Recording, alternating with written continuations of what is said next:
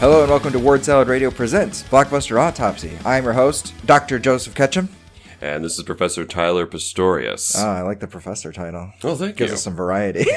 well, you're a doctor, so I'm not literally a doctor. I am a professor, though, there you go. so I could probably just go with It's, that. it's usually and then it's prof- it's a it's like a, a ten, it's a professor and then it's doctor in a university form, right? Yeah, professor's like a full time Mm-hmm. instructor. M- m- more maybe tenure track, maybe not, but yeah. Then a doctor actually has a doctorate, actually has a PhD. So I think it's fitting that you would be the doctor in this instance, whereas I'm the professor, Yes. or I could be the TA, TA Tyler Pistorius. Uh, welcome, Tyler. How's it going? uh, you know, dude, I've been worse. How about you? I've been worse. Yeah, Yeah. yeah it's a, it's a nice day out. Um, It's a uh, beautiful day out. I can't. I, I'm gonna take River to the park this afternoon, and good good. so she can run around. Yes, yeah, I'm probably gonna take a walk myself and uh, and also think about uh, some good television shows I can watch. Yes. So, 'cause I I, did- could. I could recommend some. Oh, oh, absolutely. like, uh, I'm, I mean, I would definitely wasn't the kind of person who canceled their HBO subscription because there's other shows on there that I want to watch, like Chernobyl, I uh, hear good things about Chernobyl. Barry. I've also heard good things about. Barry's awesome. Yes. I, I binged both seasons of Barry when I had my free week to watch the end of Game of Thrones. Oh, Okay, nice. Barry's great. Was that a good palate cleanser? It was a very nice palate cleanser. Yes. Well, uh, uh, you find people out there listening. Of course, uh, today's episode is going to be dedicated to Game of Thrones. Specifically, season eight. Yes. Uh, Yeah, specifically the last six episodes of Game of Thrones. This is our first public episode of Blockbuster Autopsy, so if you're not familiar with it, myself and a guest, it's traditionally been Johnny Blaze, but you know, since I moved away from Michigan, I can't record with Johnny until he gets the means to record something.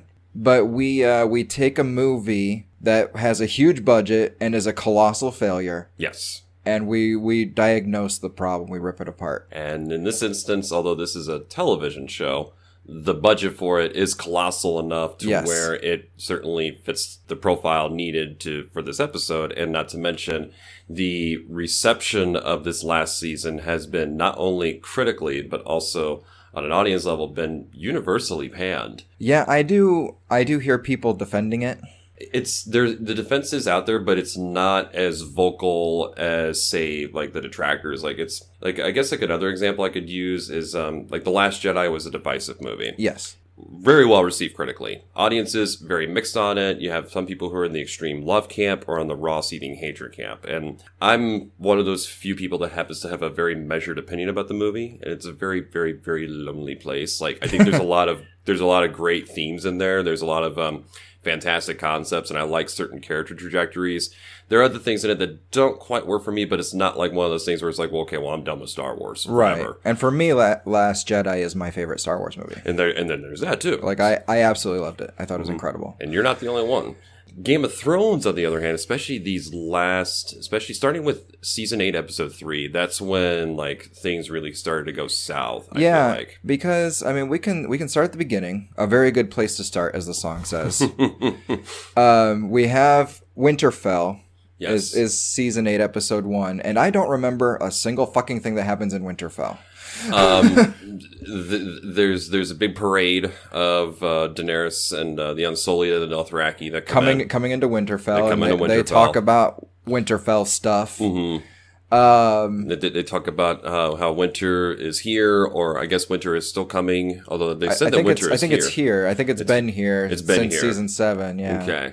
Maybe, maybe the quote unquote winter is coming this time is the the army of the dead. Like Yes. they're the metaphorical winter that is still coming in the winter. The dreaded army of the dead. Yes. yes, the dreaded army of the dead that we've had built up for many years, like practically the whole series. Actually, I think that's how the show starts. It's like it starts out in the woods, and uh, we actually You're see right, a it White does. Walker. the yeah. fir- the first scene is uh, just a couple of randos in the woods getting attacked by white, White walkers. Walker, yeah. and then and then it goes into the political drama, uh, which is uh, what I've loved about the show to begin with. It's a political drama that also happens to have dragons and magic in it, but Yeah. that's that's so like subdued compared to like all the character relationships, all the backstabbing, all the red tape, and everything. But uh, yeah, and with this episode, it's like okay, yeah, they all come together. Some people they meet each other again after some time, like Arya and the Hound do. And then they, they patch things up pretty quickly. Like they have like one scene where they talk about, "Hey, you left me to die," and she's like, "I also stole from you." And he's like, "Okay, you're cool." it's, it's one thing I'll praise about this episode, and more so the second episode, is that you get a lot of characters coming together who have either neither never met or have gone years without seeing each other. Mm-hmm. And I was like, and that I think that was nice. Sure, But sure. this first episode, nothing happened. No. And I remember watching it, and I was watching with some guys I work with because one of them has an HBO subscription. I was like, "Oh, I'll watch the first four episodes here." And then uh, when the fifth episode aired, I was driving back to Chicago, and I'll get a week free of HBO and do the last two episodes. Mhm. Uh, so that was my plan. But I watched the first four episodes in Nevada with these guys I work with, and the first episode we got done with I was like, "They only got six episodes. Why are they taking their sweet ass time to do things?" exactly yeah like see, like like you said nothing of consequence particularly happens in this and it's not really much in terms of setup because you've already had seven seasons of setup already it's Yeah. like what more do you need uh, other than maybe to establish that Euron Greyjoy is having sex with Cersei Lannister now, yeah. I guess was that which is completely inconsequential. yes, Like, like As with many things in the season, it it goes nowhere. It leads to nothing. It ruins things that were consequential before. yes. well, I- well, I like that uh, Cersei was first like you know you want a whore buy one, you want a queen earn her, yeah. and then the next scene they're already having sex. Yeah. Super earned. The literally the next scene they have sex. I mean, I think it's because she's pregnant and sh- Jamie has abandoned her, Mm. and so she needs a uh,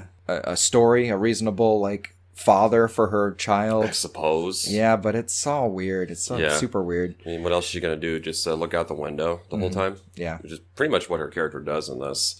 Uh, but that's pretty much it for the first episode. Like, Yeah. inoffensive yet also in ineffect ineffectual. The second episode I thought would would have been a much better start to the series. yes, Like yes. everyone's there, they're interacting, Mhm. and it's just this really nice building of tension to the army of the dead attacking Mm. Winterfell. right. So you could have done the first two episodes in one episode, no problem. Although I did like the end of the first episode where Jamie shows up and Bran's been sitting there the whole time waiting Mm-hmm. Oh, for him. yeah. okay, that is pretty good. Yeah. That is pretty cool. And someone on YouTube like set it to this like gangster rap song, Mhm. and it's like, oh fuck, no, no, no. yeah, that part's not bad. yeah. Uh, let's see the second episode. That's where um, Brianna Tarth becomes a Sir. Yep, Sir Bran. Yeah, and that's and I think that's like one of the better scenes in that entire season. I like that whole scene of them, like that whole group interacting Mm-hmm. and drinking, and you know, yes, and uh, then the whole knighthood of Brienne. Like, it's a really beautiful sequence. It's a Mm-hmm. It really, is. be- yeah, yeah, and uh, and also I think it serves as probably the best uh, love scene of both her and Jamie. yeah, much better than when they actually Uh, Oh, have the, sex. the the Bramy uh, fan service. oh yeah, man, that was not comfortable for me. yeah. It just it just it didn't really connect. I always thought that the love scene was her being knighted. That that to me Yeah. was the love like scene. that is the most intimate act that could ever could have ever happened between them. Mhm. And then they have sex, and like, who cares? Like, Mhm. And then I think they completely ruin her character by like having her break down, whiny, cry after oh my he leaves. god, yes. Ugh. Not to mention shitting all over his character growth by having Right. by having him run back to Cersei with his tail between his legs. Yeah, yeah, yeah. The uh, the seven seasons of uh, this deeply flawed character's uh, redemption arc, and then is all at the end of the day completely thrown out the window. Like, Yeah. really, he could have just died uh, in the third episode, the Long Night, and I think you wouldn't have lost anything. If he had if he had shown back up at King's Landing Mhm. and killed Cersei and ripped off his face and he was uh, Arya Stark. Arya, I Yeah. would have been pretty happy with that. Oh, absolutely. But the whole Arya learning to be a faceless warrior Didn't amount to anything. doesn't go anywhere. Like, yeah, she's a badass. She kills the Night King unceremoniously, Mm-hmm. but she doesn't really use the full breadth of her skills. No. Like, when was the last time that she used it? Was it on um, House Frey when she killed Walder? The very first scene of season 7 Mm-hmm. That's the only, I think, the only time she took a face and assumed an identity and, you know, assassinated somebody. Yeah, after she leaves Bravos, I think that's the only time she did it. And Yeah. There are plenty of times where she could have used it here in this season, but uh, no, she she does have uh, the magical power of uh, jumping from incredible heights,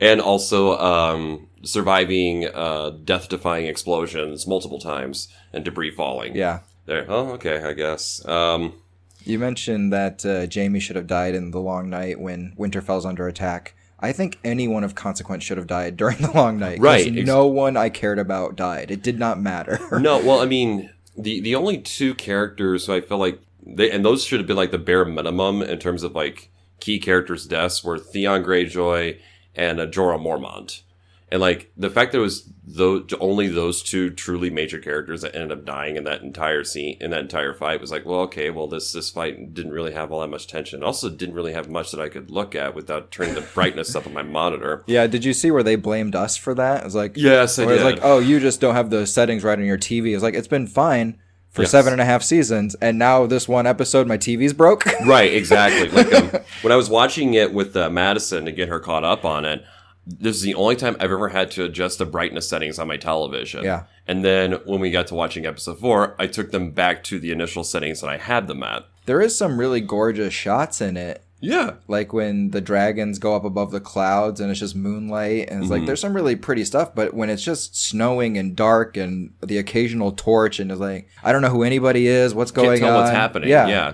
Um, and that's and it, and it ruins other beautiful shots. Like I love um, the shot of uh, John and Danny overlooking the Dothraki torches going after Yeah. the Night King army, and then like each one going out one by one. that's really cool. But uh, other than that, though, yeah, like you have that strange sequence with Arya playing Jurassic Park uh, inside the uh, library where Oh, they're yeah. recreating like the kitchen scene, and I some saw something else recently that like clearly. Oh, I saw um McGee's Netflix movie, uh, Rim of the World. I think Oh, okay, it's called, which is like a ripoff of all the shittiest parts of all the most average Shake, uh, Spielberg movies. okay, and, and one of them's like a shot-for-shot remake of the Of the kitchen of the scene? Jurassic Park kitchen Oh scene. my It's goodness. so Spielberg. Wow. it's so derivative. That's a shit movie.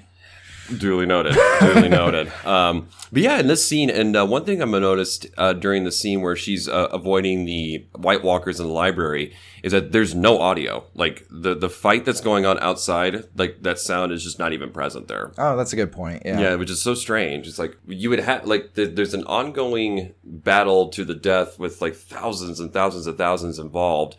That would make a little noise when you're in the library. I would think so. Yeah, You got dragon out there lighting Two suckers dragons. up. Yeah, you got like three dragons out there. Yeah. W- one that's undead and two that are alive and well for now. I thought the I thought the undead dragon would be a bigger threat. Uh, he didn't do anything. Couldn't he just like destroy Winterfell if he wanted to? Uh, that would have been Like we've seen what a dragon can do. we in see him destroy episode the wall. five, yeah. we see him destroy. We the saw wall. Mm-hmm. we saw him destroy the wall. Like, but he's just like hanging back, chilling. Mhm. He's just the horse, basically. Yeah, And then at one point, he uh, he, the, he the only thing he does of consequence is slightly intimidate John before he does, and that's it. 'Cause I thought that John was going to kill the dragon. Th- That's what I thought they were building it up towards. Um, and the thing, and it's so strange that the idea is that they're going to use Bran uh, as bait, and they stick him next to oh I forget the name of the tree, uh, the, the Winterfell tree. Uh, but they send him there call it Idrisil. Get yourself. they sit him there with Theon and some dudes, and that's all that's there to protect him. When Yeah. when the Night King could have flown in with the dragon and just snap up Bran and his jaws, go chomping, and then uh, go flying off and uh, go take a vacation somewhere. yeah, the Night King is not the uh, the the tactician that I was hoping for. After let's see the what was it season five the was it the Battle of Hardhorn where that you kind of do see him as a bit of a tactician of sorts. Yeah, Uh, and even if, like most of his tactician is revolving around necromancy, which is oh all these dead people now they're mine. So of all the, all the characters that get ruined, the Night King is one of them too. Although a real a Yes. real highlight of this episode and this season is when Daenerys tries to torch him, and he just laughs it off. It's like, "Oh shit, he's a Targaryen. What is that gonna mean? How is this gonna impact everything?" And then he's dead like four minutes later. It's like, "Oh, it means nothing, and it goes nowhere." Well, that's the thing is like you have this character who's been built up for so many years. You know, like we were talking the Last Jedi earlier. People complained about the whole Snoke character arc, which I was personally fine with the fact that he died like less before we even got to the third act of the movie. Yeah, I was totally fine with that. me too. This is if if you had problems with that, this is so much worse because you have this presence who's been built up for so many seasons. And not only does he die before the end of the well before the end of the show, uh, it's everything that's been built up about him completely means nothing at the end of the day. Like Jon Snow is not the one to kill him, or Daenerys Targaryen and uh, Drogon or one of her dragons is not the one to kill him. Uh, if for some reason it's Arya Stark. Hey, I have a theory What's that? about this whole last season, maybe season seven as well. Mhm. I feel like the creator, the writers, the showrunners, I don't remember their names because they're not important to me. uh, David Bidioff and DB Weiss. Um, I feel like they are constantly obsessively reading fan theories online. Mhm. And when they read something like, well, we can't do that, Right, exactly. And the thing is, uh, George R. R. Martin, I think I forget where this was at, but he said something about you know if you have it set up in your book that the butler did it, like in, in terms of like a murder mystery. Yeah. And then somebody on Reddit figures that out, and then you s- and then you decide, oh well, instead of having it be the butler, it's going to be somebody else. You screw up the entire book. So it's like it's, Right. You can't just a twist isn't good because you don't see it coming. Mm-hmm. It has to make sense with everything we built up to, and all the twists here felt completely out of left field. Yes. Whereas before the twists that occurred, one uh, changed the way that I look at uh, fantasy and fiction, but two, when I look back on those, I should have seen those coming because of the actions that the characters make. Like- Exactly. like the classic example, the execution of Ned Stark. Shocking at the time that I first saw it. Watching it again, of course, this is what was going to happen Mm-hmm. to him. And it's like, and it's something that I should have seen coming, but I didn't want to see it happening. It's because we at the time didn't realize how unsafe he was the whole time in King's Landing, and once Mm-hmm. Robert's gone,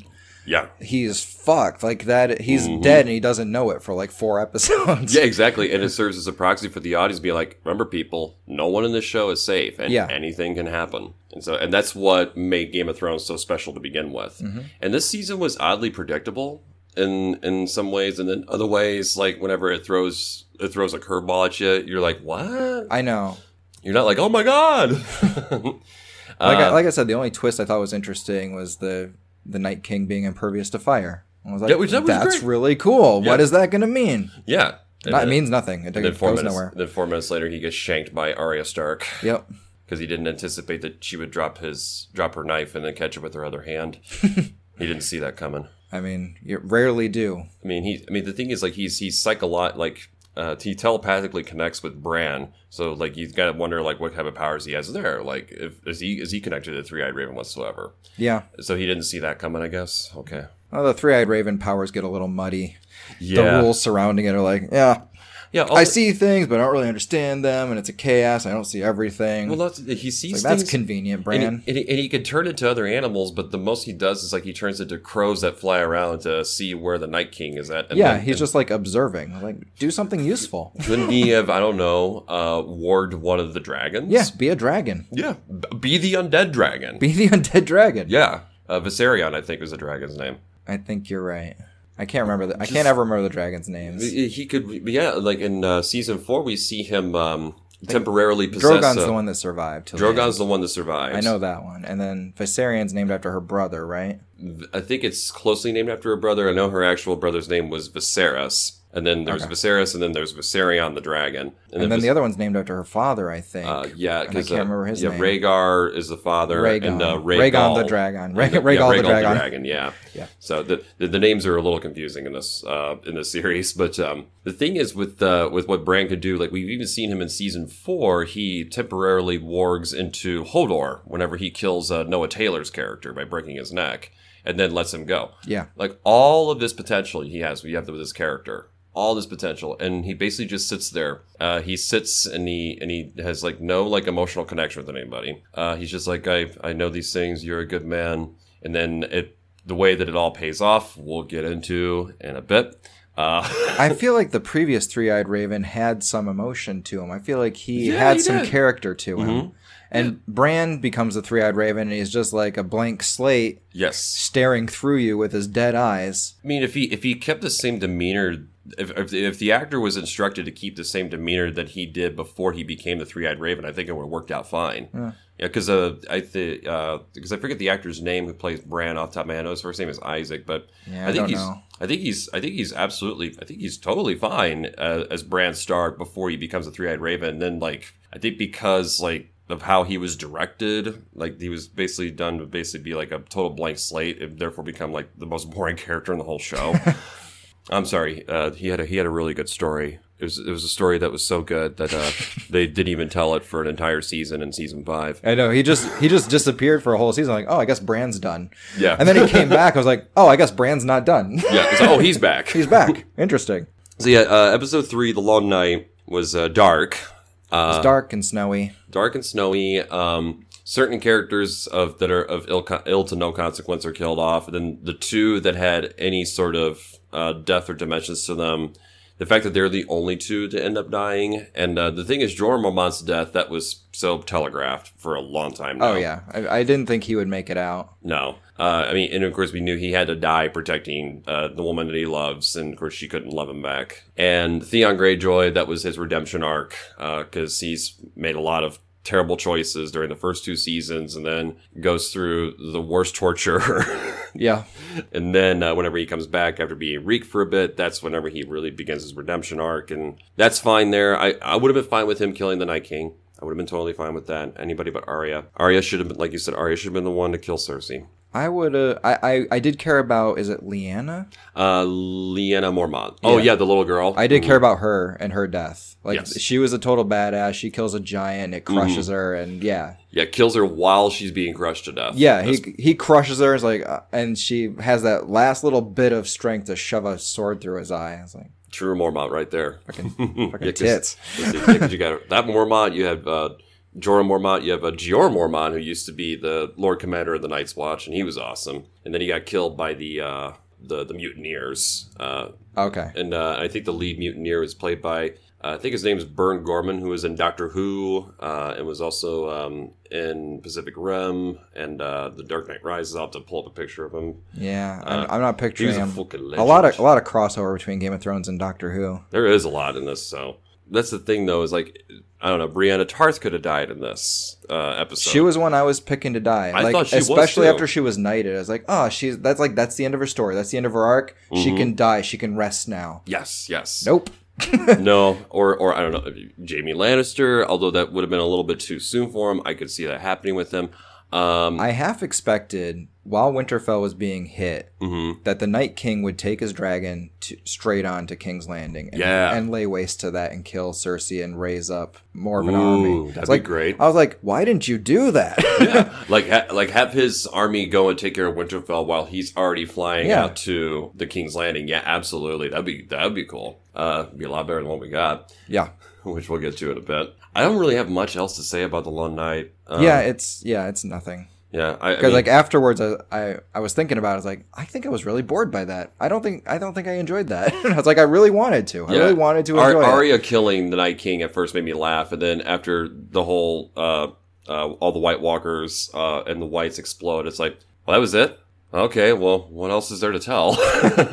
I guess I guess we go solve the whole Throne of Games and go oh, that part, yes. march on to uh, King's Landing March- yes. for uh, what must be a, a really boring finish to this series, Uh, yeah, either really boring or really problematic. Uh, or or both. yeah. Speaking of problematic, episode four, the last of the stars. Another like boring filler episode. for the most part, yeah. You got six episodes. Do something with them. I mean, it says a lot when the most that anybody had to talk about with that episode was a, was a Starbucks coffee cup yeah. that was left on the table there. That's right. Which I, didn't notice, and you know, but I saw the pictures the next day. Like, oh, that's funny. Yeah, I mean, I noticed it uh, while watching it because like there wasn't much that was happening during that entire Yeah, scene. Uh, Like you, you and Jeff are much better at like paying attention to the background of things. I, Yeah. I don't know. Jeff's Jeff will randomly point out, like, you see that poster in the back? Like, that's weird. Like, no, I didn't notice that at all. What are you watching that for? Whenever I watch stuff with, with Jeff, I'm always looking for boom mics. I'm looking for like uh uh, camera crew reflections, camera shadows. So yeah, that Starbucks coffee cup. I was looking at it, like that. Pause. Wait, go back. Is that a coffee cup next to Daenerys? holy, holy crap! Of course, that's the least of that episode's problems. I mean, and honestly, like mistakes happen, of course. And, Apparently, it wasn't Starbucks though. But like, Oh, Star- okay. Starbucks just got all this free publicity off of it. Like, we don't have a Starbucks there. like, they're um, about to open one up now. what's her name who plays Daenerys? Like, we don't have Starbucks on Oh, set. Amelia Clark. Yeah, Amelia Clark. It's like that's just craft services coffee. that sounds about right.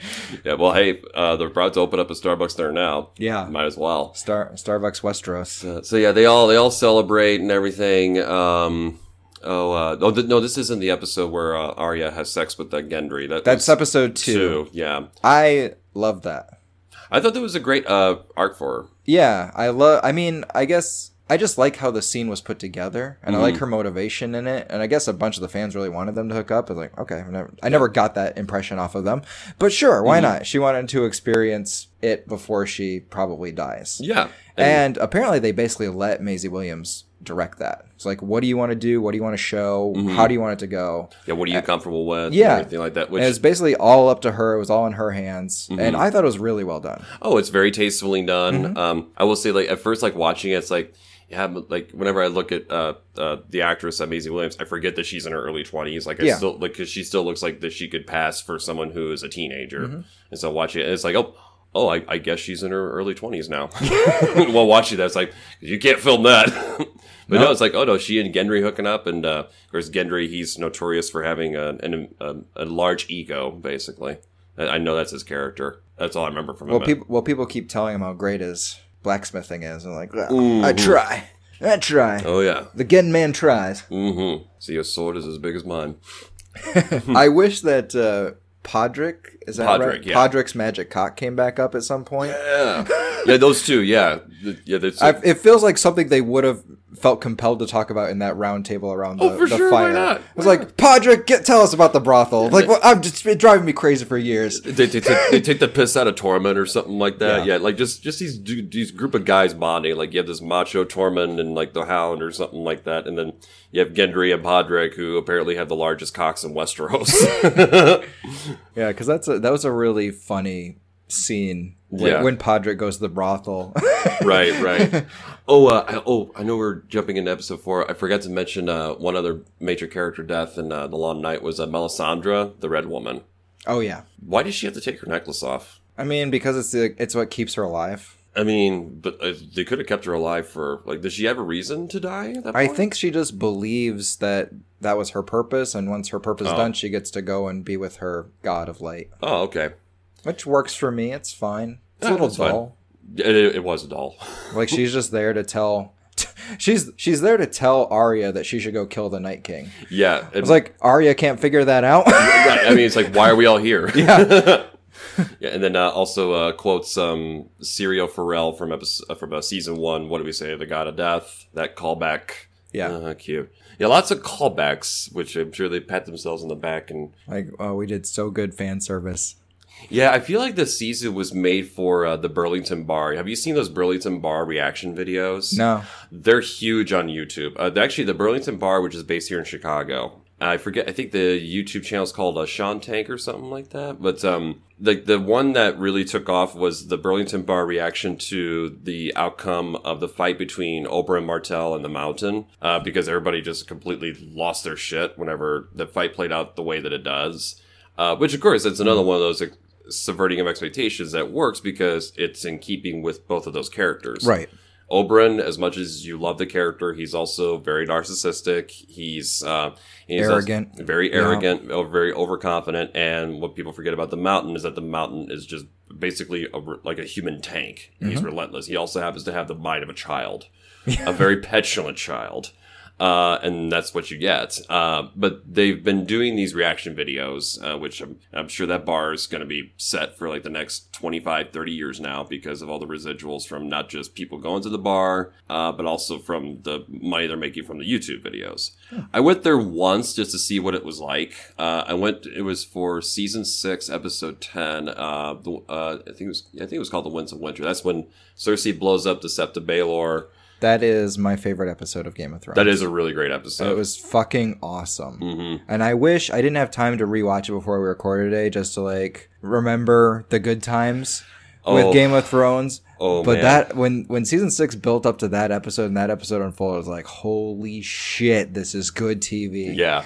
It also reminds me of just how much I love to hate Cersei Lannister because Yeah. she's so diabolical, but she's so good at what she does. I was always a casual fan of Game Mm-hmm. of Thrones. Like it's fine. Uh, I'm I like it enough to keep going, but when season 6 ended I was like this is a great show. oh yeah, that's the thing. Yeah, I mean, this there was a time where this was a great show. Yeah. and um, yeah, I remember watching that episode at the Burlington Bar, and I quickly realized that this was not really my type of environment to watch a show like Game of Thrones. But I was like, okay, I'll go here just because it's a, it's now become kind of a staple here, in Chicago. I'll go just to say that I've done it, and I'm blurry in the back, like standing next to the window. I'm basically just kind of standing there like this, like watching the episode and also watching everybody there because I'm just so fascinated by this. It was like going to, it was like uh, it was like watching a sports event, which is not what Game of Thrones is. uh, it depends on the episode. Sometimes it's like a sports Mm. event. Which is why I feel like this season here, I think, was really made for the the Burlington Bar and not for people who loved the book series A Song of Ice and Fire and people who loved what Game of Thrones used to be in the first place.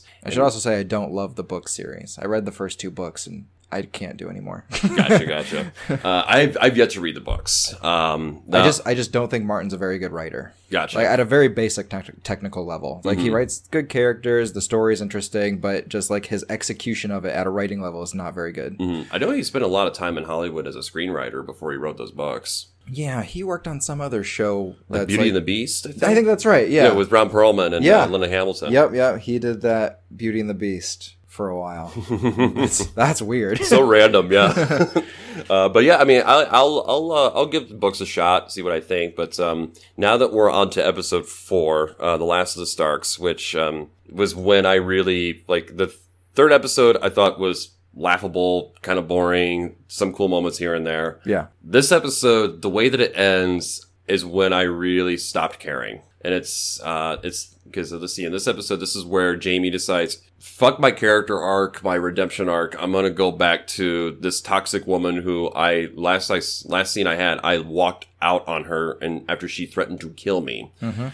Uh yes. Left her and our unborn child and her unborn child. to go defend the North as I promised. Yes, yes. In Which, uh, of course, season one, Jamie Lannister would have never done that. But because we've had all those seasons, we've had all this time, he now makes that choice.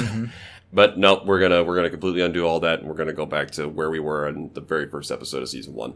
Uh, and then there's um uh, John and John who continue uh, he has like one line of dialogue the whole show, which is "You are my queen." Uh, he continues to say that to her, although like the fact that he's a Targaryen and that's that's being confirmed with him by Sam in the crypt. Uh, that's now a problem. Which the thing is, those two, if they love each other, he and Danny, they could just rule together, couldn't they? Yeah, but it's a the incest is a, a hurdle for him. Well, I mean, this show's full of incest, though. But it's a it's a hurdle for him personally. Like it's not something you do in the North. I guess. I guess. It's it's not a big deal for Targaryens, which is why she's still like, yeah, I'm on board with this. I'm still fine with you being my nephew. Like, Mm-hmm. Yeah. let's do it. yeah. Which I mean, yeah. Weird. Sure. I can't say. I've But ever- it's not unheard of in the show. no, not uh, not in the show. But it, you know, it just culturally, the way John is raised, he wouldn't Mm-hmm. be on board with that. yeah. But the thing is, is like that right there is not necessarily enough for where Danny's character arc ends up going. Yeah, Um, I mean, none of uh, I've heard people try to justify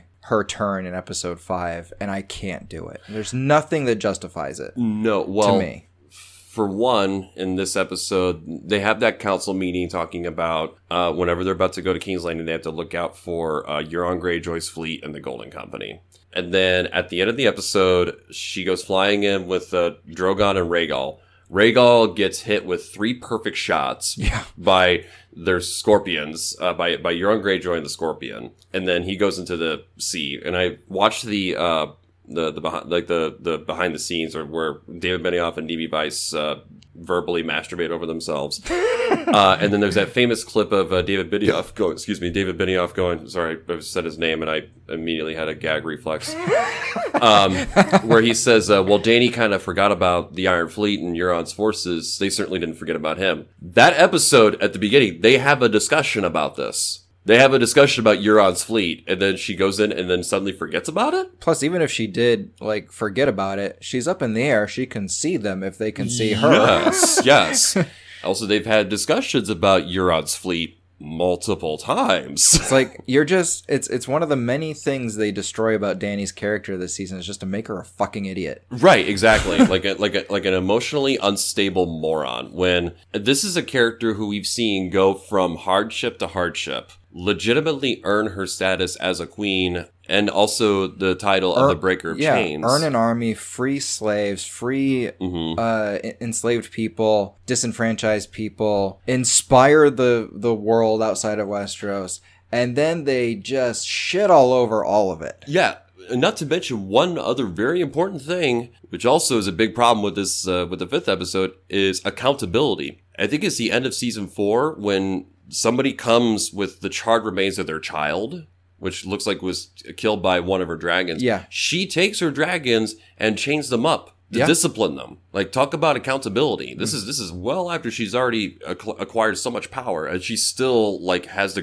graciousness to hold herself accountable for that, which makes the next episode make no sense. And uh, what was when the last of the Starks? Oh God, um, well, the the only thing I really remember is the very end where uh, what's her name Oh, dies. Masande. That was the that was the thing that really pissed me off was the death of Masande. And there's there's a lot of problematic things with it because there's one you have the one uh, major black woman in the whole show who is introduced in chains and ends up and dying dies in chains. in chains. Yeah. and the I'm thing- sure they thought that was so clever. but it, oh god, it's so bad though. Like it's like, did you really not stop to think about this? Also, remember how Masanda used to have a character and now she's a plot device. And then she got laid, and you know she got laid. in the- she's she's no she's just a, a object. she's a she's an object for Grey Worm and a plot device for Daenerys Targaryen's character. That's it. When she used to like she used to be like basically to Daenerys what um oh uh, Davos used to be to um Stannis Baratheon. Yeah, You know, basically be like kind of like help like keep her moral center and everything and Jorah Mormont was there for that too. And the thing is like even without those two around, sh Daenerys didn't always make the worst decisions on her own. no, she she did very well for herself Mm-hmm. before she freed whatever city that was that they were slaves in. Mm-hmm. It's like she uh, she she carved out a place for herself amongst the Dothraki and earned herself Mm-hmm. earned earned the respect of them. And As no her one was people- around to help her with that. No, She was completely left her own devices. well she had the knight. Like the guy, the Okay, knight's yeah. Mm-hmm. always been there with her, um, which his death should have been a bigger deal. Yes, yes. Uh, oh, uh, Jorah Mormont. Yeah. Yeah. Also, uh, the oh, I forget this. I forget the guy's name, but uh, he was introduced in season three, and he's kind of a lover of Daenerys's. Whatever. Oh, hap- yeah. Whatever happened to that guy? He uh, da- Daenerys breaks it off with him when she sets out for Westeros because she believes she's going to have to marry someone to gain like she can't just go in and demand people's respect if she marries an established ruler, established prince, king, whatever. That will help ease her transition into power. So she kno- she says to him that she can't go in and demand respect, and in this season she goes in to demand respect Yeah, anyway. yeah, we kind of forgot about that part. kind of forgot about that whole aspect of Daenerys's character. like that like that weird conversation that uh she oh this is an episode one that she has with Sansa Stark where like they're basically like kind of admitting to each other that they really hate each other Yeah. Or they're trying to be polite with each other but they're also making veiled threats towards each other that that crap it's like okay we're repeating the thing that I didn't like about season seven which was the Sansa Arya needless tension that didn't that ended up being like a game against Littlefinger Yeah, Littlefinger, who I feel like should have stuck around a little bit longer because he started the War of the Five Kings, for instance. Certainly more compelling than the Night King. But uh, yeah, I don't really have a whole lot to say about The Last of the Starks other than I hated what what they did with Brienne of Tarth. Um, Jon Snow is still knows nothing because Daenerys is still his queen. Daenerys is becoming more emotionally unstable for l- really no reason whatsoever. Uh, and then yeah, the awful death of Missandei and that needless death of Rhaegal. And then we uh, kick into episode five. episode five, which I saw. It's the, The only ep- bells. it's the only episode I saw a few days after it came out. Mhm. So I I avoided spoilers, but I did hear some of the vocal negative reactions to it. You probably saw a couple of posts that I wrote, very somewhat vague. I didn't necessarily say it Right. was directly towards Game of Thrones, but they happen to be posted. I did pick up on it was this is clearly a Game of Thrones thing. Yes, Cause like, cause you you had these, these like sarcastic posts like, but it subverted expectations, yay! yeah, oh yeah, because I, yeah, 'cause I wrote uh, subverting expectations for the sake of shock and awe does not equal good screenwriting. Right, right. And then I followed it up with especially when you take seven to eight seasons of character development and throw it out the window. And one I posted before that was a little uh, little bite from uh, Red Letter Media. Where uh, Rich Evans turns to Mike Saclassa and he asks him, "How does it feel to have lived long enough to see all your favorite franchises go down in flames?" And then Mike goes, "Feels great." that was the first thing I posted, and uh, fitting about going down in flames because now we're talking about the bells, where everything goes down in flames. Yeah, and like the first half of the episode of her, yeah, like the first half of the episode, I had no problem. Like, what's people's issue with this? This is pretty cool. It's like this is going really well. And then, the bells ring. and then the bells ring, and all hell breaks loose. And I, I spent the entire rest of the episode just looking at my hand, my head in my hands, going, "Fuck no, fuck you, no." right, I, like I was watching this with a, um, a friend and neighbor of mine, and then once that all happened, I'm like, why? Why Yeah. is this happening? Why exactly? Yeah. It's like Tyrion goes to both sides. He says, "If you surrender, ring the bells. We'll stop." She, he goes to Daenerys and Yes. says, "If they ring the bells, that means they surrender. You have to stop." And he goes to uh, was Grey Worm. Grey and says, Worm, "If yeah. they ring the bells, you fucking stop." Yeah, but then instead, uh, so oh my god, um, I w- I ended up watching this episode two times because I, I again I was getting Madison ca- caught up with it and everything, and so watching it a second time, I realized how dumb Var- Varys is in this episode because once he kind of suspects that Daenerys is going to be going after his ass, like he's he's he's a sp- he's he's one of the whisperers, like he's he's the main whisperer. He should have gotten the fuck out of there. Yeah, he Instead should have left or gotten the word out. Yeah, you know, yeah, like and- we see him writing notes. Yeah, it's like what are Did he you not send one out? Like, isn't I know, that the right? point? Yeah, we we ended up seeing him burn one, so it's like, oh, I guess did he not send the letters Mm-hmm. out? And also, like, what's he doing there? like, I know, I guess he's trying to assassinate the queen or something, but like, Yeah. he really should have saved his own ass there. Instead, he gets he ends up getting roasted. Um, Like, as soon as he lost faith in Daenerys, he should have left. yeah, exactly. He's like, "Th- this is not the queen I signed up for. No, no. Um, Is it, and John's still all like, you're my queen. I was still like hoping she would make the right call. I was still Uh. Yeah. Team Daenerys until the second half of the bells. Yes. And once she once she goes full mad queen and fucking lays waste to the city, mm-hmm. I was out. I was like, Yeah, oh, this is yeah, this was awful. Well, the thing is, like, here's what the buildup is, people. They do everything that they're describing. Okay, they they go for the city. It's completely one sided. yeah. They they wipe the floor. Yeah. with this like uh, army of mercenaries. They don't stand any chance.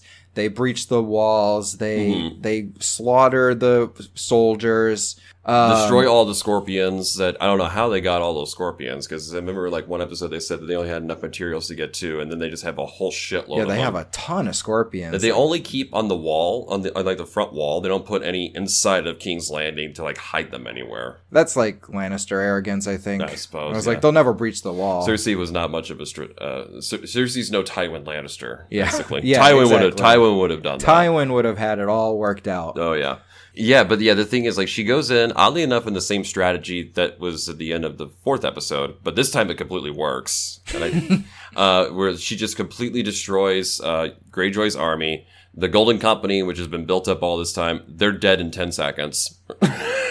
basically. And then all the Dothraki that got killed in episode three, they all come back.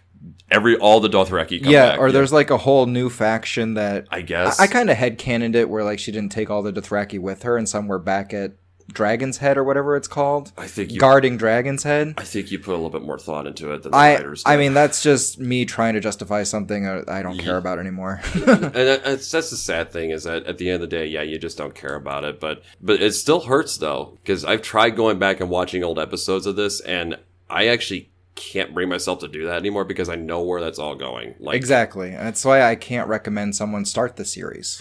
no, I was ex- like, if Oh, that's you the want to problem. watch it, stop after season six. yes, Like the first half of seasons, like season seven's not terrible, but it's gonna leave you wanting to know season eight. Season six is kind of also a series of cliffhangers, but just stop, just let it go. end it with the winds of winter. Yes, because yeah, the thing is with the bells is that now back to this one is that we see that she takes out the army like completely one sided. They surrender. Lannister army. They surrenders. surrender. The bells ring, and she's so pissed off that she doesn't get to destroy everyone that she decides to destroy keep, everyone. Looking right at the red keep where Cersei Lannister is, the woman that she's been going after. And if you want to go kill Cersei, go kill Cersei. Like destroy that building. Mm-hmm. You don't have to kill every man, woman, and child in this city. You fucking bitch. I mean, the thing is, is like if they wanted to try something where, like, I don't know if, if this is where the books are going. If they were going to try something where you have this character Daenerys Targaryen, where like you're with her and everything like that, with all the actions that she commits, and then throughout time you see her like slowly turn into basically like this fascist overlord. I don't think that's inherently a bad idea. In fact, that Mm-hmm. No. could be really interesting. Mm-hmm. It could have been done really well. Like that's I think that's what most people, even defenders, are like. Yes, it happens very fast. That's the I- problem, You, though. you can't. That's the whole problem is that how fast it happens. yeah. That's what betrays her entire characterization. Yes. But you can get from the benevolent breaker of chains to the Mad Queen. It just takes a lot of time. Mm-hmm. Yes. Mm-hmm. And I keep thinking of like Buffy the Vampire Slayer. It's like Willow goes from awesome good witch to horrible season six villain. Yes. But it takes three years. It takes like 75 episodes to make that believable. Mm-hmm. One that, one that I think about is uh, Breaking Bad, where you go from a mild mannered uh, chemistry teacher, Yeah. uh, who's who's rather inadequate, and he's also um, on the throes of death, to basically one of the most ruthless and feared Kingpin. Yeah. meth kingpin, Yeah. basically. Uh, but because that's he, al- he, five he years worth. gradually Yeah. Mm-hmm. he gradually wants more and more. He gradually wants to push it. He grad he well the thing with uh, Walter White is he's all of that's in his character to begin with. yes, It's like he's he's always self-destructive. Mm-hmm. He's always um, that kind of arrogant and pushing himself. And Yes. once once he has nothing to live for, then he's just like the gates are open, Mm-hmm. and it's how far can I push this until I die horribly? yes, exactly. But Daenerys was always a benevolent, level-headed, Mhm. powerful woman, and they just destroyed all of that in this one second. yeah, it, it literally takes it's it's in the span of like less than less than a minute, basically. you see her change from this girl, and people cite other things that Daenerys has done, like, oh, what about these uh, soldiers that she lit on fire? It's like, A, they're soldiers. B, she gives them an option. She doesn't give anyone in the city an option to No. like bend the knee. Exactly. Mm-hmm. She just wipes them all out. C, they're not fucking children. Like she melts children. We don't Yes. see it, but they that's what has to have Chil- happened. children and yeah, children and uh, completely innocent women too, and innocent men. And then like yeah, there are other episodes before. It's like okay, well, what about whenever she burned um, the the one witch at the end of season one? It's like the witch killed her husband, Yeah. deliberately deceived her, and also was trying to kill her too. Yeah.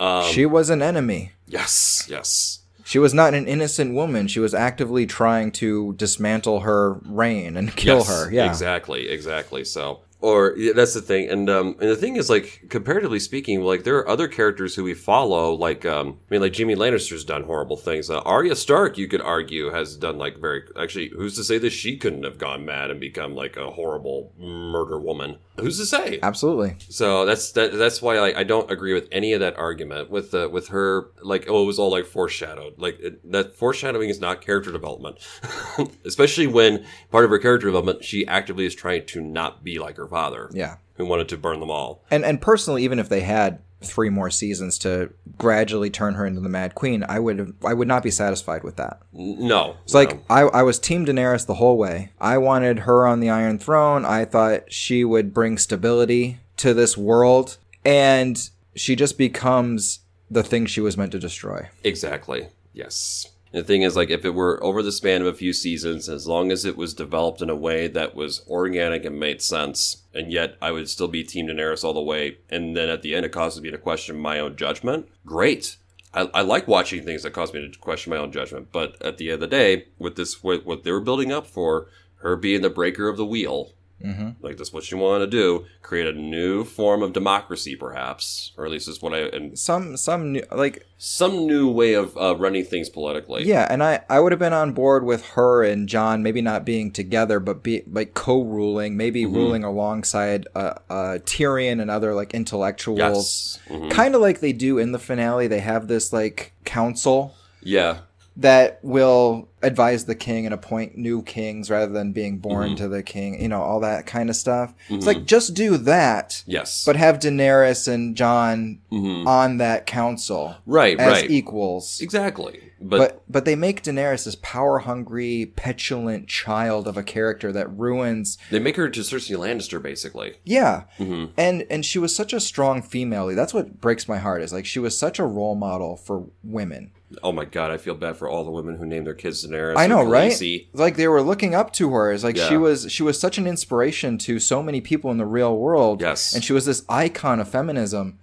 And they're like, nope, girl, like girls are dumb and they're temperamental and they can't be trusted with anything. Look, Mm-hmm. this one's destroying a city with a dragon. Because she, cause she, she got her feelings hurt. This was inevitable. She, women are so emotional. it's so wrong. it's, It's- just wrong. It's infuriatingly Yeah. uh, tone deaf. Oh, it is a tone deaf to the point where it's like, do you guys have, do you guys not have a clue like what this show means to people, like what this show is actually standing for in the Yeah. 21st century?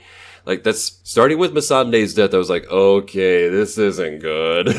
Y- you had the opportunity to transcend something yes, that was just like tits and blood and Mm-hmm. dragons and magic to something that was actually important and something that was having an important discussion about the world we live in. And Yes. you just fucking didn't do it. well, it, it used to stand out amongst other fantasy shows, and now it's just like every other fantasy show. Yeah. just like it, Yeah. uh, and in the worst of ways.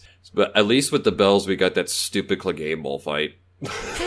I mean, I, I at one point, like in terms of like you know, I'm someone who loves playing games like Mortal Kombat. That was like a great like Mortal Kombat type fight. yeah. a lot of blood and piercing and weapons. die.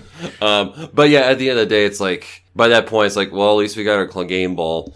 Too bad the damage has been done, and I'm at the point. Yeah, by that point, I was like, I don't fucking care about anything that's happening. yeah, It's like, oh, is Arya going to kill Cersei? No, who cares? no, no. She's going to defy death, though. She's going to look at the face. The god of death is constantly saying, "Not today." When she gets blown up like three times, when like debris falls on her, That she's going to ride a horse away for some reason. Which the whole pale horse thing, like, was that just supposed to be like some cute metaphor, like behold a pale horse for inroad death and I hell think it followed was. them? I think it was supposed to be like this metaphor for hope in an A meta- otherwise a des- metaphor for hope, destroyed world. Yeah, or was that just but like I don't see how Arya has any hope for anything. I don't know. No. What, I don't know what it's supposed to do. I, I- I thought that's what that was building up for, and now she's like, "Oh, I guess, uh, I guess Westeros has an Uber."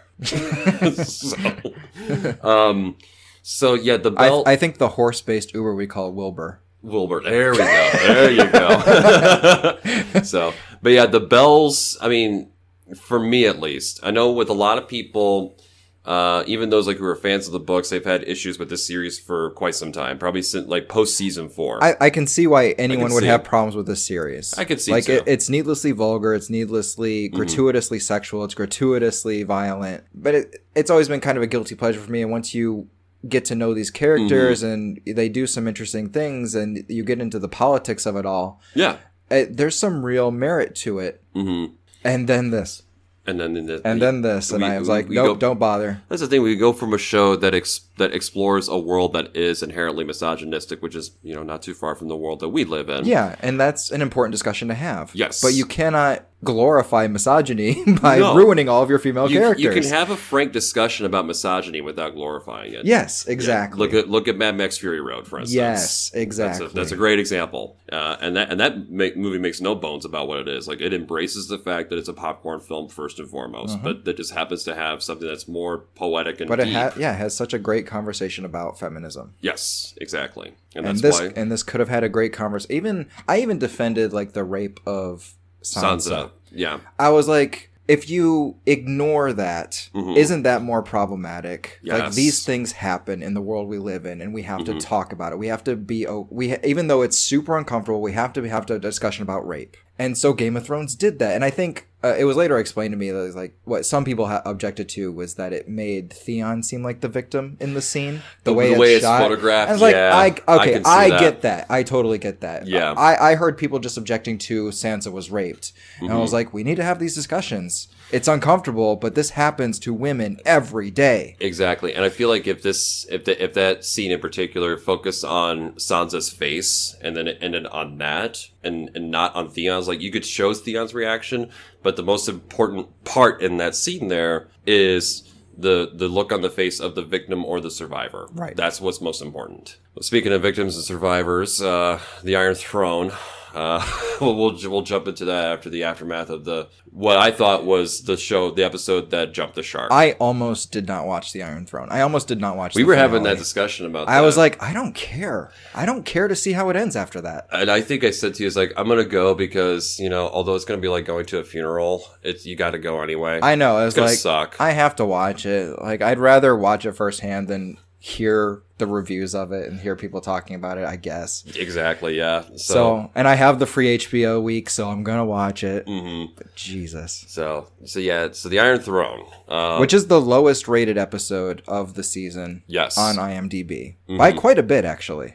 yeah, and also I think it's the, the lowest rated episode uh, critically too. It, according mi- to Rotten it might be the Tomatoes. lowest rated episode of the series Uh, if it's yes, the it lowest is. episode of the b- worst season. yeah, no, it, it definitely is the lowest rated episode. And uh, before this season, the lowest rated episode, like critically and audience wise, was um, the episode where Sansa is uh, married to Ramsay Bolton, that would make sense. which does make sense. Which you you could argue that it's supposed to have that horrible visceral reaction from the audience. Mm-hmm. It's it's meant to make you uncomfortable, but people don't like that and they'll rate that lower. yes, They don't like being affected in bad ways. Oh yeah, yeah. but that's but it's impressive. It's Oh, impressive absolutely. Oh. that anything can elicit any strong emotion like that. yeah, no. But it's completely reasonable that that would be the lowest rated. instead of this one, which is just uh, I hate this because this is so poorly written. And oh god, and Daenerys comes out first thing and is like, "We have liberated King's Landing." I'm like, "You're fucking insane." Yeah. you don't know what you're talking She about. comes out with the with the dragon wings behind her and everything like that. a lot of cool shots. oh, I yeah, love absolutely. Mm-hmm. I love Tyrion walking through the ruined city and with ash falling like snow. Yeah, I mean, I love him finding his brother and sister in each other's arms under the rubble and breaking down. It's like there's some really good stuff in this. Mm-hmm. I mean, kudos, kudos, kudos, kudos to the art department. Yep. Sets, costumes, Peter makeup. Dinklage has always given it his all. Peter Dinklage, and and the maj- and the rest of the cast. I think Amelia Clark was great. In Amelia this. Clark gives a great performance with what Yes, she's given. With what she's given. I mean, the thing is, when we're talking about this particular season, the only two people that we're basically go- going after when it comes to the quality of it are the show's creators, David Benioff and DB Weiss. Because basically, because the thing is, uh, Joe, from what I understand, is that uh, HBO basically gave them carte blanche to make as many seasons as they wanted. Yes. In fact, uh, H- HBO, I believe, encouraged them to make more seasons than eight. yeah, HBO wanted more seasons. This is a ca- this is a huge cash cow for HBO. Mm-hmm. Absolutely. Mm-hmm. They wanted as many seasons they could get, and but they left it up to the showrunners for some reason. I'm not sure what the deal was there. yeah. But they the showrunners wanted to end it in eight short seasons or seven seasons and break up the last season so that they could go on and do other things. So they can go on and do a Star Wars trilogy. So they could go make Star Wars, Ugh, which I am not excited about now. no, I'm not either. Like the Rise of Skywalker, I'll go see that. I'll go Yeah. see it with my dad. I, I think the trailer for Rise of Skywalker is good. I don't trust J.J. Abrams to make a good Star Wars movie or another good Star Wars movie, but I mean, r- I mean, I think the Rise of Skywalker. I, I think it's fitting that the word "rise" is in the title of that because um, it makes me think of the Dark Knight Rises and how compromised of a film it was. Because what do we have? A Dark Knight Rises. Heath Ledger died. Now what do you do? And in this one, oh shit, Carrie Fisher's dead. what do you Um, do? fuck what do we do so i'm going in with those kind of expectations and i'll tell you something watching this season like i I actually because I, I do have uh, very mixed opinions about uh, the dark knight rises as a whole um, Oh, I think it's trash. I think that is a bad movie. I, mean, I, I i wouldn't go as far as to say that i think it's a bad movie but i would not call it a great movie by any stretch of the imagination uh, i have a new appreciation It's like for that uh, film. it's like a Batman Forever level movie. Ooh, man. I don't know if I would compare anything in that movie to Tommy Lee Jones's performance as Two Face.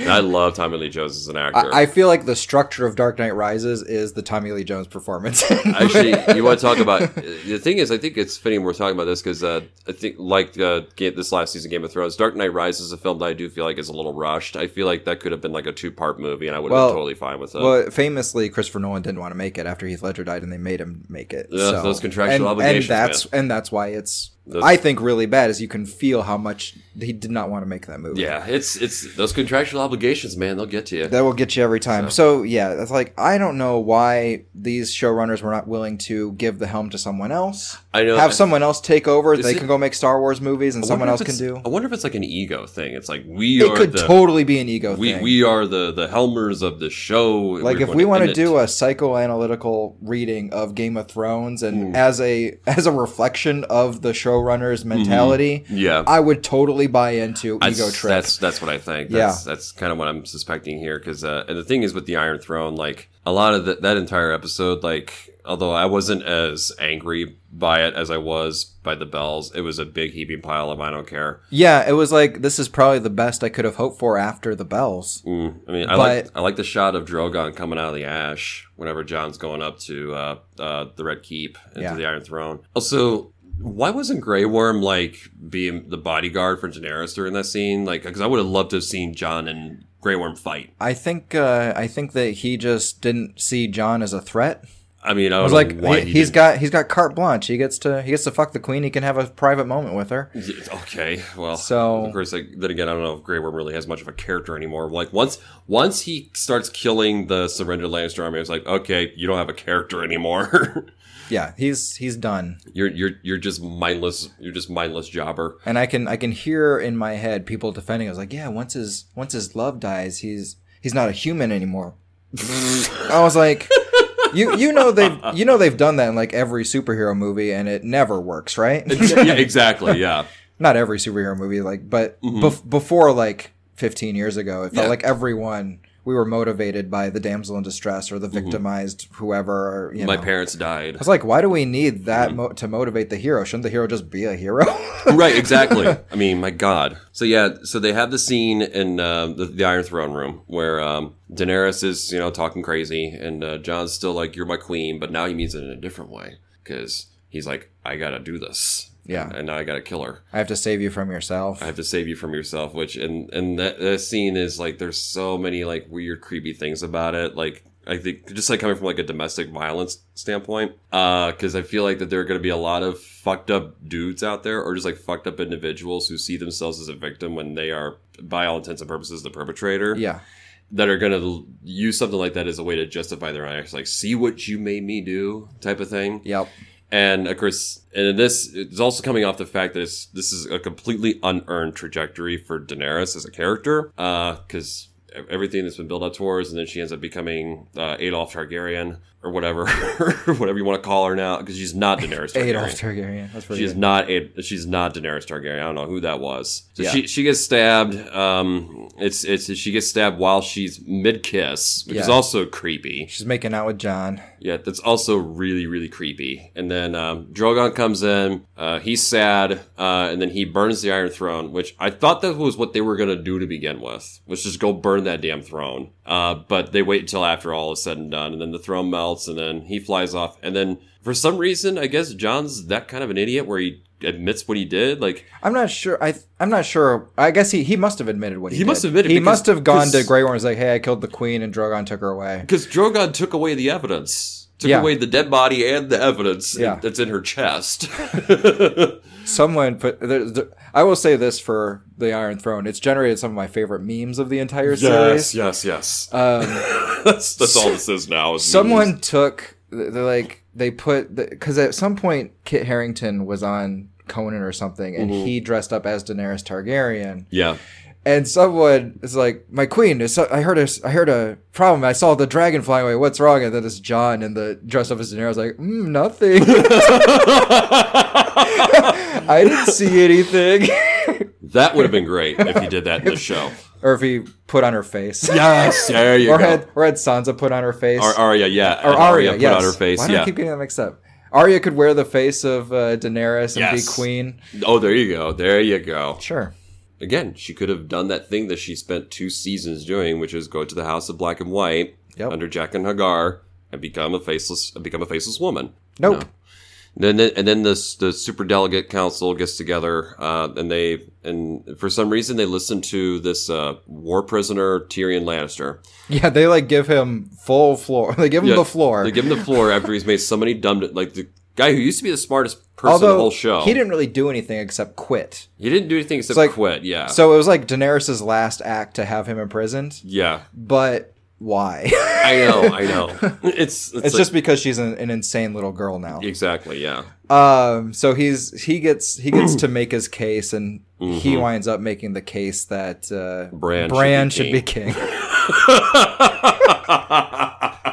For some stupid reason, Well, Joe, He's like, our stories define us, and no one's had a better story than Bran the Broken. Brand the Broken. I was like, I've been watching the story. Bran the Broken does not have the best story. also, Tyrion, Brand the Broken. Jeez, dude. that nickname's gonna stick, sir. yeah, it's like Brand the Broken. My God, dude. That's a little tone deaf coming from a midget. Exactly. Ex- oh God, dude. sorry, sorry, an imp. It's like it's like Never. uh, it's like if we it's, it's it's like if you say it's like hey we're gonna make a Grey Worm King we're calling the Grey Worm the Dickless. it's like get it because you don't have a dick. Yeah, that's that's gonna that's gonna that's very nice, Tyrion. It- It's bad enough that you brought all the innocent people down to the crypt whenever the White Walkers were attacking, even though you know what the White Walkers could do, and yet even uh, Peter Dinklage uh, said in an interview, "It's like he brings them all down into the crypt. No one thought that he should not bring all the women and children down in the crypt with all the dead people." So, and he goes, Tyrion, he's smart, but he's not that smart. I I assumed I, I was giving the show too much credit. I was like, yeah, but it makes sense because they've been dead for forever. They can't raise Mm-hmm. something that's been dead that long, right? No, he can, And then no they show problem. that he can. It's yeah, like, oh man, you guys. It's like how are they? How do they have like the muscle and ligaments to prop up themselves and attack people? Same reason why, you know, over at uh, King's Landing, because she didn't get her elephants, uh, she was only able to get two scorpions, and then all of a sudden, there's scorpions everywhere that shoot down this Which, dragon. which she got a refund on the elephants, She did and, get a refund and then on the she was able to elephants. buy fifty scorpions. yeah, um, I'm actually glad we did not get elephants because I did not want to see any of them get roasted. That, Oh, that yeah. would have made me really. s- It was, I- I mean, I was already sad at that point. That would have just been like, okay, this is just cruel. so yeah, they decided that uh, Bran is going to be king, and then um, Why can you can you answer me why Sam is on this council? oh, Um, I guess because he's the new Grand Maester. Because he's a new Grand Maester, yeah. And then you have Yara, uh, who represents uh, the Ironborn. Although I guess the Ironborn aren't allowed to claim their independence anymore, but the North can, and they don't question it. I, I guess the Ironborn could claim independence. They just choose. I feel They like just I choose feel like not all the to. Seven Kingdoms could, but they all Yeah. feel like okay, we've, we've White- put all this behind us. We've worked Yeah. for this. Bran is king. I'm okay with that. Which is which is weird because like she comes out right at the gate in that scene. In that scene, she's right out of the gate. She's like really like pissed that Daenerys is dead and everything like that. yeah, And because she last last we knew she was still Mm-hmm. loyal to her. It's like you didn't see all the shit she did for the last four episodes. she's Like, like, shut up.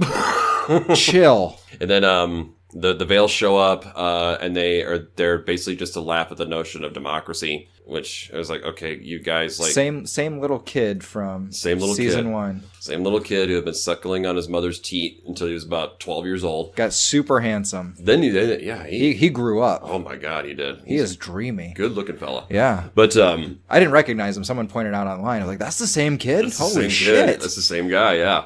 But yeah, that's the thing, and I think it was funny to see the veil laughing at the notion of democracy. He's like, That's "Didn't another. That's another great meme. It's Yeah, like, another- Sam tries to invent democracy, and everyone laughs. Yes. and also, I just couldn't help but think, it's like, wait, you guys from the Vale, aren't you the guys who's complicit in once having a queen that uh, is a conspirator towards uh, kicking off the War of the Five Kings? How dare you laugh at Sam? How dare you? You don't laugh at Sam now. You laugh at him later when he brings out the book called A Song of Ice and Fire. laugh at him then, Laugh out of that. or roll your eyes so far in the back of your head you need a you need a priest, which is what I did. When that when he pulls that book out, oh god, that was an epic facepalm. Song of Ice and Fire. It's like, it doesn't even make sense. Yeah, it doesn't at all. And the thing is, is like, because Grey Worm and the Unsullied, they want Jon Snow dead because they can't get that. They want him to be exiled to back to the Wall, where he started off this whole show. And which John has what I w- he has the line of what I was thinking. Like, there's still a Night's Watch. There's still a ni- yeah, Why? because the Wall got nuked uh, by uh the wall was nuked, and the the thing that the wall was there to protect us from is gone. yeah. It's like they don't need a nice watch. There's anymore. no there's no reason for a Night's Watch. There's no purpose to it. so and the thing protect us from wildlings they're our allies now they helped us in the war yes. And the thing is, is like, so they, they want him to be exiled there, but then the Unsullied leave to go like thousands of miles away back to i think they go back to where they originally came back to from. the originally came from, Yeah. thousands of miles away. What they should have done was, okay, is is, is that asshole Grey Worm gone? john you can stay You could say, we have no problem with you yeah. And then, and then the next scene, they open up like uh, these barrels, and they like just- bran is king and he goes along with Yeah. john being banished why Yeah, exactly. and so then the next scene, they all have a party, and they and they and they dress Bran up to, in humiliating ways because he's just he's the three eyed raven who apparently doesn't want anything anymore. But then he later says, "Why do you think I came all this way?" yeah It's like, It's which like, is would- it? if we chose you would you accept it why do you think i came all this way Why? Yeah, it's like, but he- Why do you want to be king? It's like you know, you said you didn't even want to rule over a kingdom. You, you said that you have no earthly desires or whatever. He You're was- not even brand anymore. He would be a better master of whisperers than he would be king. That would have been a, I would have gotten on board with that. hmm I would have been okay with this, like council running everything, and we still have like the hand and the brand and the Mhm. master of whispers and the master of coin. Yeah, Which making Braun the master of coin is fucking stupid. yeah, yeah. Because he even says at one point, he's like he doesn't really understand economics. Yeah. so, so- It's like- yeah, make him the master of coin.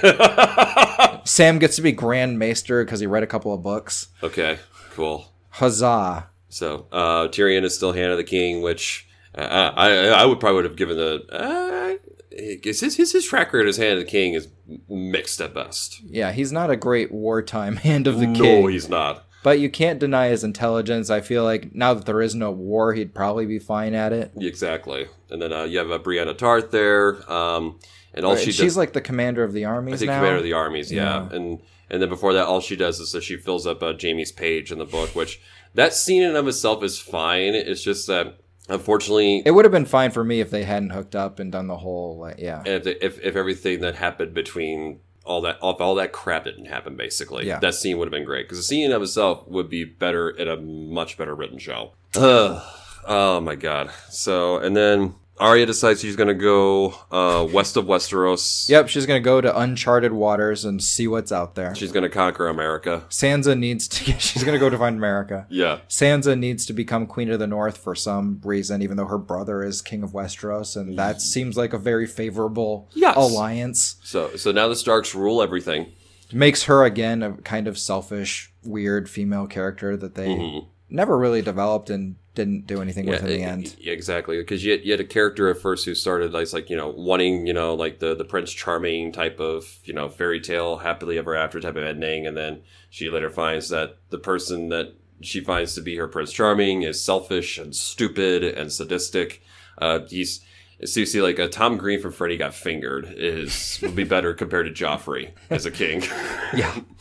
Even if Tom Green, all of you do it as a king. You Well, just Tom go, Green. Well, uh, what's his name? in- Gord. Yeah. Well, Gord isn't a, a warmonger. no, no, Gord's not And a a, murderer. werewolf. No, he just no, he just wants to uh, do a zebras in America drawing. Go, it's my horse. just imagine, imagine one of his. He gets married to uh, oh god, what's her name? Uh, Marjorie Tyrell.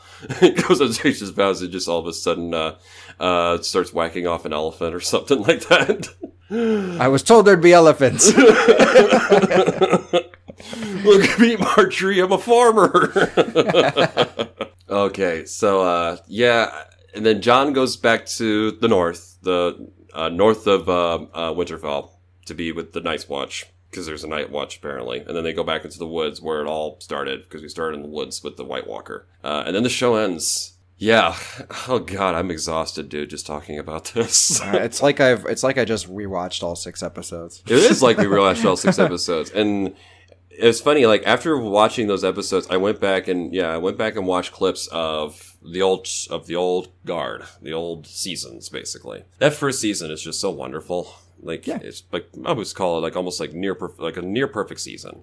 I, I watched the first season when it came out, and Mm-hmm. it was like enough for me to start the second season. And then I started the second season and just kind of trailed off. Second season's uh, uh, but the third And then I season- didn't. I didn't catch back up until like season five was done. yeah uh, and the season six was about to start. The third season is another one that's one of my favorites because that's the one that has the infamous red wedding. Yeah. Um, that's whenever Jamie Lannister, who at one point says in episode five of season eight, The Bells, that he didn't really much care for the people, innocent or otherwise, is like, okay, dude, then why'd you kill the Mad King if you didn't care about them? Yeah, just wanted to. His, his family put him up to it, I guess. Yeah, we're gonna ignore that scene with him in the bathtub with Brienne after he's you know he's holding up his stump that used to be his uh, right hand, talking about if you listen if if uh, saying like uh, Brienne if your precious Renly ordered you to kill your own father and watch as watch as your king burn millions thousands of innocent people would you have kept your oath then basically Right, right. it's like yeah that's great great character development for Jamie that's all thrown out the window and God that's the problem I can't watch those old seasons now. Because you know what it's leading to. Mm-hmm. Yep, it's hard. Yeah, and in, ter- in terms of my prognosis, doctor. um, yes, because uh, we have this we have this horrib- horribly mutilated corpse in front of us. yes. What's uh, what's the cause of death? Uh, cause of death is a rushing of just rushing of things just to get it over with, so I can move on to a different project. That's what I think the cause of death is. It is. As Shakespeare famously said, they stumble who run fast. hmm So clearly, this tripped over a, s- a root and cracked its head open. Oh god, yeah. Not only did it crack its head open, but as people were trying to go and uh, check to see if he was okay, they actually stepped on his head again. yeah, and that it was. That it was. Yeah, it looked like uh, Oberyn Martell. At the end crushed of, by uh, a stampede of oxen and Yeah. lit on fire. and- yeah. Oh, yeah, exactly. Yeah. So that's the thing is like at the end of the day, despite the wonderful production values that have gone to this, like, and I can't imagine like how much money, how much time, how much stress it was on the crew and on the cast to to get this thing uh, Mhm. up on the ground. At the end of the day, despite all of the wonderful hard work of everybody involved in the show, at the end of the day, because David Benioff and DB Weiss wanted to get this over with so they can make their Star Wars trilogy, you have what used to be a great show is now reduced to a show that's just like everything else. Uh, and I think is a masterclass in terms of how not how not to pay off what you have had set up. yeah. It's- Again, it, and like we talked about, it's just subverting expectation for no reason. Yep. When the thing is like subverting expectations is not a bad thing as long as it's It can be done well. It can be done very like go back to Last Jedi, subverts expectations. I love it. Another example is, I mean, uh, the uh, the red wedding, for instance. Like, Yeah. I was not expecting that to Exactly. happen, but, it makes sense. it all makes sense. It all made sense. hmm It was like the Starks believe they're good. They believe they've successfully formed this union, Yes. this uh, alliance, and the old guy. I can't remember the actor's name or the character's name. He was like, "No, we're not good." no, no, no, no, no, no. Uh, and um, yeah, that's the thing is like uh, when it comes to the how the show used to subvert expectations, it's, it's like we were talking about before. It's it's something that I should have seen coming at the end of the day. Like uh, another example, No Country for Old Men. Like Luella Moss's character gets killed uh, off screen by the uh, by the cartel. yeah, So, at the time I saw it, shocking. Looking back on it, no, I should have seen that coming. and I think that's really the key with a good twist. Is like, yeah, that makes sense. I sh- Mhm. I should have seen it coming, but there was really no way to see it coming. But the fact that it did get me, and I'm and I'm still hooked, is is what is what made me love it in the first place. And now it's a dumpster fire. Ah. Ugh. so, so Dr. Joe, how how does it feel to have lived long enough to see your favorite franchises go down in flames? It feels good. It's this. It's Dexter. yeah, I've It's how I heard, met your mother to a point. I've heard comparisons to Dexter and Lost. And uh, where does Game of Thrones rank for you in terms of uh, disappointing finales? Uh, better than Lost. hmm Probably like the actual finale is better than the finale of Dexter, but the last season overall is worse than the last season of Dexter. Mm, mm, wow. Yeah, here with Dexter, it's like it's the same thing. It's like you can stop with the penultimate season.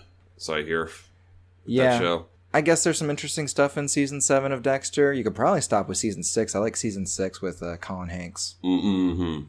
That's a cool season, but it does end on a cliffhanger, so you might want to watch season seven, Okay, which I'm yeah. sure also ends on a cliffhanger. But don't bother. there you go. It's been a while since I've watched Dexter. I, I remember liking it So- a lot, except for the last season's a mess. hmm And the finale's an absolute train wreck. No.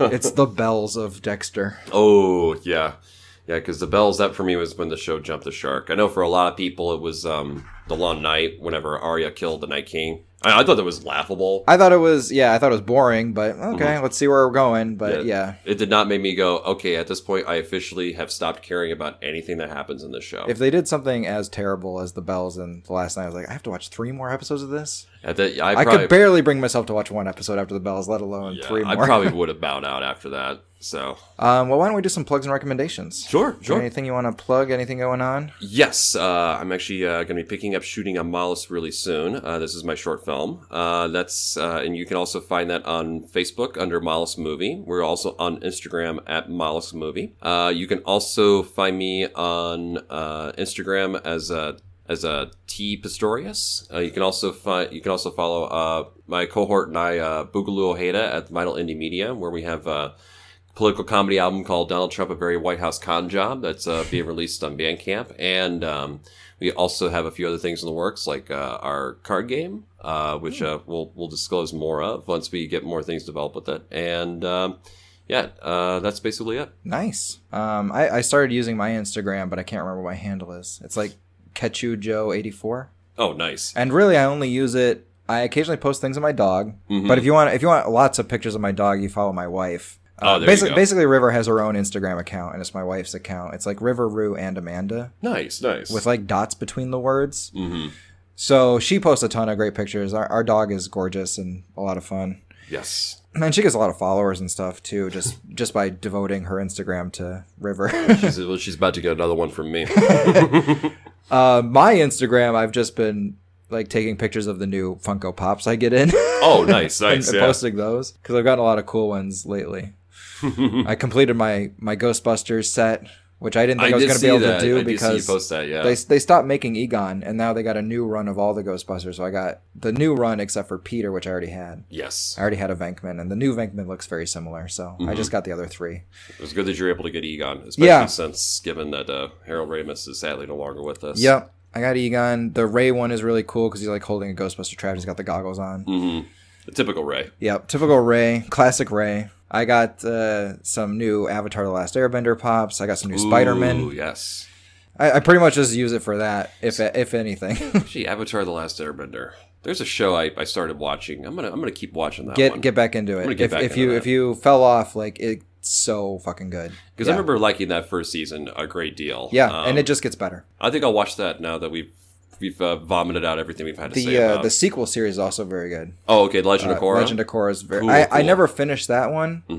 And it's like five seasons of that. I watched I think the first three. Mhm. Very good. I just I never really had the means to finish it. I need to buy it digitally or something. Gotcha. So I guess I can recommend that. I was also going to recommend, I, I can't remember if I've recommended on the air, maybe for a Patreon exclusive. Speaking of Maisie Williams, Mhm. she just did a Netflix movie called Then Came You. Then came you. It's like a it's a rom-com with her and Asa Butterfield, Oh, cool. but it's not a romance between them. Mhm. They're they're friends and they have their own separate things going on. She has cancer, he's a hypochondriac and they bond over her like bucket list Okay. and she's super charming and hilarious in it. And Asa Butterfield isn't terrible in it. Like I usually don't like Asa Butterfield as an Mm-hmm. I've actor. only seen him in uh, Hugo, and I like that movie, but Hu- the- Hugo, I'm not a fan of. Uh, Ender's Game, I'm not a fan of. Mm-hmm. I did not see Ender's Game. Uh, he's just so wooden and stiff, but Mm-hmm. he's he's pretty good in this. I, I just every time I see him, I was like, someone wanted that to be Spider Man. someone well, it was it was like him or Tom Holland, and they're like, well, let's go with Tom Holland. well- good good call, good pick. Oh yeah, well Tom Holland, like Tom Holland, I think is like the best Spider-Man we've I think we've ever had. he's he's great. I'm excited for Far From Home coming out. I gotta get my tickets for that. Oh yes, I think tickets are on sale. yeah, especially since my man Jake Gyllenhaal is uh, Mysterio. That's a good call. It's a good casting choice. yes, Um, so follow us on Twitter at Mm-hmm. Word Salad Radio. You can join our Facebook group, the Word Salad Radio Heads. Uh, you can contribute to our Patreon page, patreon.com slash word salad, because patrons get like twice as many episodes. like yes, yes. they it's do. like especially over the summer, I've just been putting out tons of stuff. Like that'll that'll slim out over Yeah. the school year, but I, I hope to stay on top of it and have at least a couple of things per month. you can also hear a little bit more of my voice if you become a patron as well, because I'm a co-host of a Cinemuck. That's with, right, Uh, yeah. With a cadaver dad Jeff Burnham. Yep. Occasionally he does episodes with uh, Ken if you're not available. No, but- Oh, exactly. Yeah. Actually, yeah, speaking of which, uh, I'm gonna hit up Jeff uh, to see if we can get Jeff, Ken, and I together in the same room to do an Ooh. episode. That would be fun. Yes, yes. Actually, I don't even know if we'd be able to make that a Patreon exclusive. We have to like probably make that a, a one that we could do for the public because that should be fun. I mean, I think I mean I'll talk with that Jeff would be up about to it. you guys. I th- I'll talk I, with Jeff about it. I, to see I what talked he's to up Jeff for. about doing Cinemuck on Word Salad Radio, and he was like, "No, I want to keep it an exclusive." I'm like, "Okay, that's fine too." So he, Mm-hmm. Yeah, 'cause we he might usually be do- up for it just to kind We'll- of we'll see. publicize. Yeah, we'll see. I mean, I can understand if the answer is no because so far, like the only uh, ones that have not been Patreon exclusive have been uh, the Christmas episodes, which I think make total It, sense. it was on Patreon, but it was free. yeah, it was free. Yeah. Mhm. which makes sense. Yeah, we did we did a few Patreon exclusives that were free over Christmas, Mm-hmm. just just to give people. We did a high five and we did a loose cannons and we you guys did a Cinemuck. And There was a fourth thing over Christmas that I can't remember what Mm-hmm. Yes. it was now. That's mm-hmm. oh, a list of shame. We did a list of shame That's right. That's for right. free. So yeah. Oh man, well I'll say this: talking about this was not nearly as fun as talking about Mortal Kombat. oh my god! Blockbuster Autopsy is serious work. We It- got to it we got is. to we got to get into what went horribly wrong here. Well, especially when you're talking about a, a once great television show. I know, especially when you're talking about the death of a loved one. Yeah, it is. the yeah. horrible, gruesome death of a loved one, which I think is very Game of Thrones. I think yes, indeed. well, Well, uh, I appreciate you coming on. thank you for having me. This I, was fun. I'm excited that uh, you're s- you have a setup where you can record, so we'll we'll have you on more frequently now. which is exactly. always great. yeah, I'm looking forward to getting some more in there. I got like another month and a half as of recording this before I have to head back to Nevada, but we can always record remotely. Yes, we and can. Get more of that sultry voice that I love so much. Ooh, you are very welcome, people. All right, thanks for listening. and you have yourselves a good one. Oh shit! Oh shit! Oh shit! Oh shit! Oh I shit! ain't ready for this. Oh shit! Oh, It's me. Look, man. Hold up. When I come to the club, step Oh, aside. Pop the seats, don't be heavy in the line. Oh, VIP, cause you know I gotta shine. I'm Fergie Ferg, give me love you long time.